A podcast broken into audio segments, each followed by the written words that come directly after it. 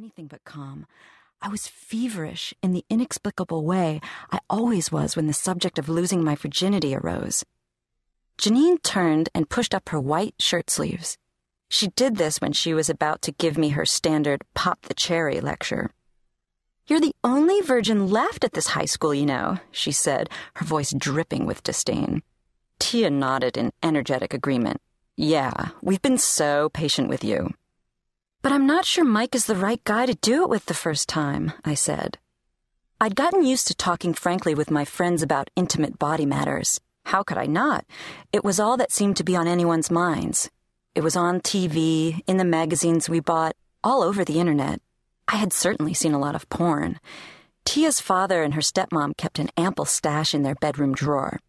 I knew how people fucked from blowjobs to ass rimming. Yet, when it came to thinking about my first time, I couldn't keep my skin from flushing red. I heard a click of fingers. Cammy, Janine snapped. Where are you? I brushed a strand of hair off my face and hoped the sweat I could feel wasn't visible to my friends. Sometimes I think you don't care about our friendship, Tia said. Because if you did, you wouldn't embarrass us by refusing to get laid.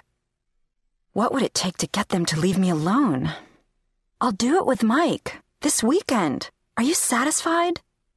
My two friends raised their eyebrows at each other. We would be if your attitude was a little better, Tia said. Cammy's trying, Tia, Janine said. She turned to me. Do us a favor, she went on. When he fucks you the first time, just do it in some boring position like on your back. Don't get fancy, because you don't want to embarrass us by bleeding all over everything.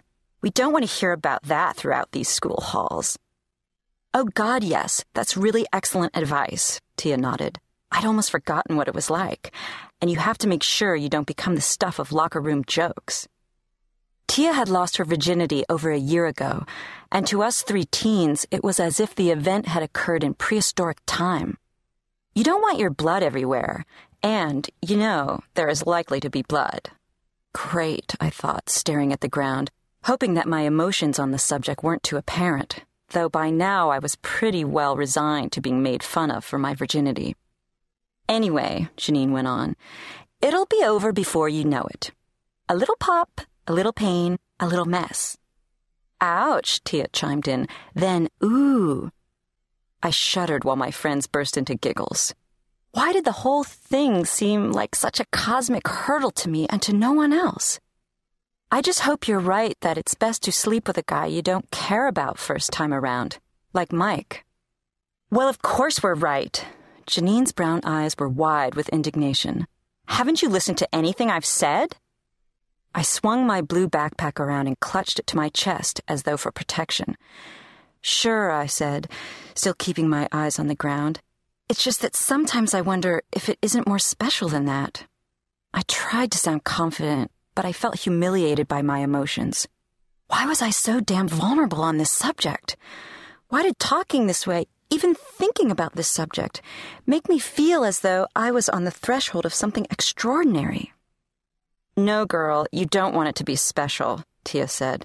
Special is bad. Special is demeaning. That's like something our grandparents would think. The three of us turned the corner and headed down the long corridor to history class. The truth is, I did worry about whether or not I was emotionally disturbed about the subject. It shouldn't be a big deal, going to bed with a guy for the first time.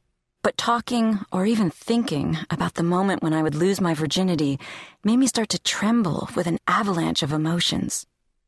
A familiar male voice startled me out of my emotions. Hey, Cammy, Mike said, catching up with me.